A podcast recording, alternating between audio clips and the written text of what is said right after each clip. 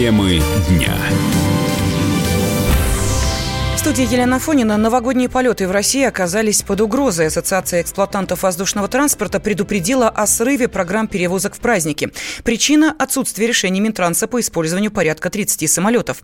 Глава ассоциации Владимир Тасун назвал ситуацию критической, но поспешил успокоить. Глобальных проблем не будет. А вот расписание некоторых авиакомпаний может измениться.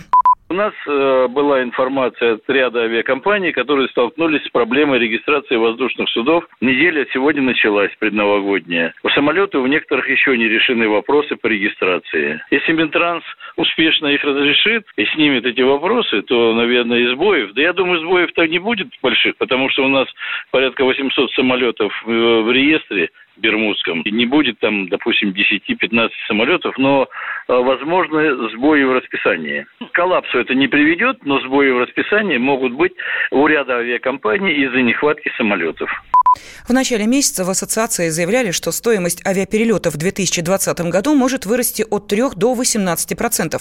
По данным организации, несмотря на рост доходов российских авиакомпаний, в этом году убытки составили почти 10 миллиардов рублей. Все из-за увеличения трат на обслуживание, оплату труда и обязательное страхование. Общие затраты на топливо тоже выросли примерно на 9%. Ну а тем временем большинство россиян никуда не полетят на праздники. 38% наших сограждан встретят отметят Новый год дома. 9% проведут это время в гостях. 5% отправятся на дачу. Это данные опроса исследовательского центра портала Superjob. По России в каникулы будут путешествовать 4% респондентов, а за рубеж отправится только 1% россиян. При этом среди основных направлений новогоднего отдыха за границей Италия, Финляндия, США и Индия. Ну а 16% наших сограждан, вот им-то повезло меньше всего. В новогодние выходные они будут работать. Синоптики рассказали о погоде в России перед Новым годом. Как подчеркнул ведущий специалист Центра погоды ФОБОС Александр Синенков, к концу недели в Центральной России появится небольшой снежный покров. Мы ожидаем, что завтра температура еще сохранится около плюс 5-6 градусов, но уже начиная с середины недели постепенно температура будет понижаться. В четверг, пятницу до минус 1, минус 3 градусов даже днем, по ночам до минус 3-4. В последний, скорее всего, день Нового года мы рассчитываем, что температура понизится до значений минус 5, минус 6 градусов. Подмосковье и столицу укроет небольшой пока еще слой снега 2, 3, 5 сантиметров. Я бы оценил э, вероятность вот таких событий ну 80-90%. Это очень хорошо для прогноза. При этом сильные морозы ожидаются на Дальнем Востоке. Ночью на севере Амурской области столбики термометров опустятся до отметки в минус 48 градусов. Ну а по словам синоптиков, в южных э, районах Западной Сибири в начале этой недели будет 11-16 градусов ниже нуля ночью и минус 7-12 днем. В Новосибирской, Томской и Кемеровской областях ожидается снег и метели. На юге Урала прогнозируют похолодание ночью около минус 21 градуса, днем 20 градусов ниже нуля. В центральной России. Синоптики пообещали самую теплую за всю историю метеонаблюдений зиму. До Нового года остается чуть больше недели. Еще не поздно попросить у Деда Мороза исполнить желание. Ежегодно накануне праздника в резиденцию главного волшебника страны Великий Устюг приходит до 200 тысяч посланий. Причем пишут не только дети, но и взрослые. Что чаще всего загадывают россияне, выясняла Вера Цыганкова. Здравствуй, Дедушка Мороз. Я хочу получить ночник с палочкой, чтобы он свет подарил мне куклу. Хочу, чтобы здоровье моя жизнь Два банана. Побольше выиграть в лотерею миллиард. Под Новый год вера в Деда Мороза пробуждается даже у взрослых скептиков. Иначе как объяснить волну писем, которая каждый год накрывает Великий Устюг?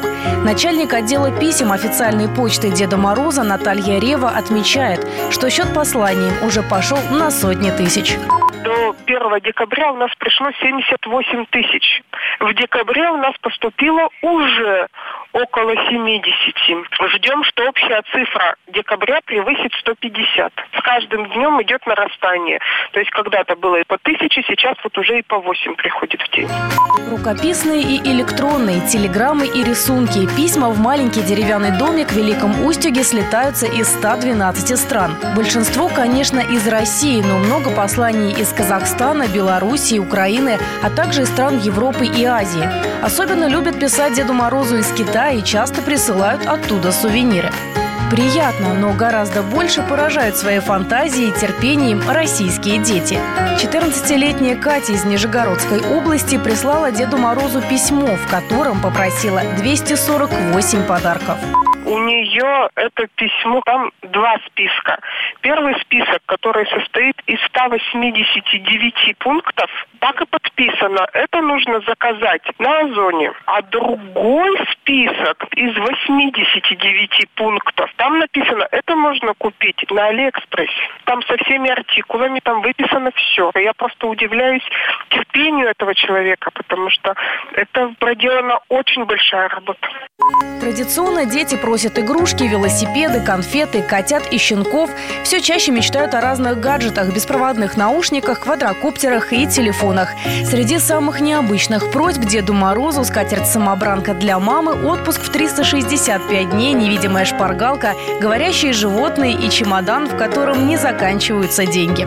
Такие письма вызывают улыбку, другие же с просьбой подарить папе жену легкую грусть, а некоторые – мурашки по коже. Мороз, пожалуйста, отними у них ружье, чтобы они больше не стреляли. Сделай так, чтобы мама и папа перестали пить, и мы наконец-то сделали ремонт. Обычно такие тяжелые письма сотрудники почты Деда Мороза отправляют властям регионов или в городские администрации, чтобы в ситуации разобрались социальные службы. Материальная помощь приходит и от гостей усадьбы Деда Мороза, участников благотворительной эстафеты добра. Главное, чтобы на конверте был обратный адрес и фамилия. Тогда ребенок получит свой подарок. Кстати, детские письма – это две трети всех посланий Деду Морозу. Все остальное приходит от взрослых. Женщины мечтают об идеальном муже, симпатичном, работящем, не пьющем и далее по списку. Мужчины в ответ просят девушку на всю жизнь. С такими запросами Деду Морозу можно открывать службу знакомств, а заодно и аистом подрабатывать. В листе заказов волшебника есть дети и внуки была просьба от бабушки и дедушки, что очень хотим внуков, а у дочери не получается родить. Поэтому будь добр, пошли нам лотерейный билет, чтобы мы выиграли деньги, и эти деньги истратим на операцию, чтобы у нас были внуки. У тех, кто дождались новое поколение, теперь забота другая. Чтобы прокормить своих семерых правнуков, 91-летняя пенсионерка из Нижнего Новгорода в этом году попросила у Деда Мороза козленка новой породы, дающей много молока. Пенсионеры, по словам сотрудников почты Деда Мороза, отдельная категория отправителей. Они пишут о помощи материальной, иногда присылают жалобы на чиновников с просьбой довести все до сведения президента.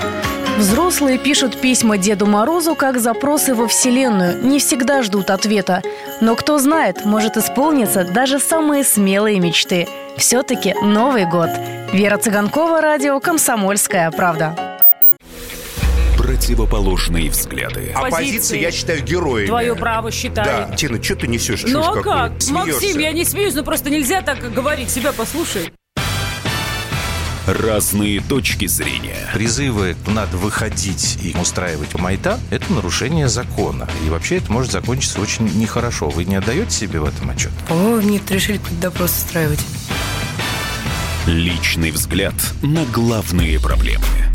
Ездишь на машине? Я не езжу. Ну вот и тогда ну, молчи, отлично. потому что я рассказываю про движение автомобильное, а не про пешеходов. Свобода слова в прямом эфире.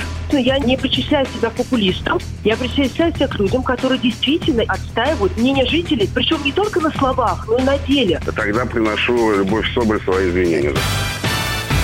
Радио «Комсомольская правда». Правда рождается в споре. Две крайности, они всегда опасны. Всегда мир более разноцветный и плохо, когда либо кровь на улицах, либо кровь в застенках.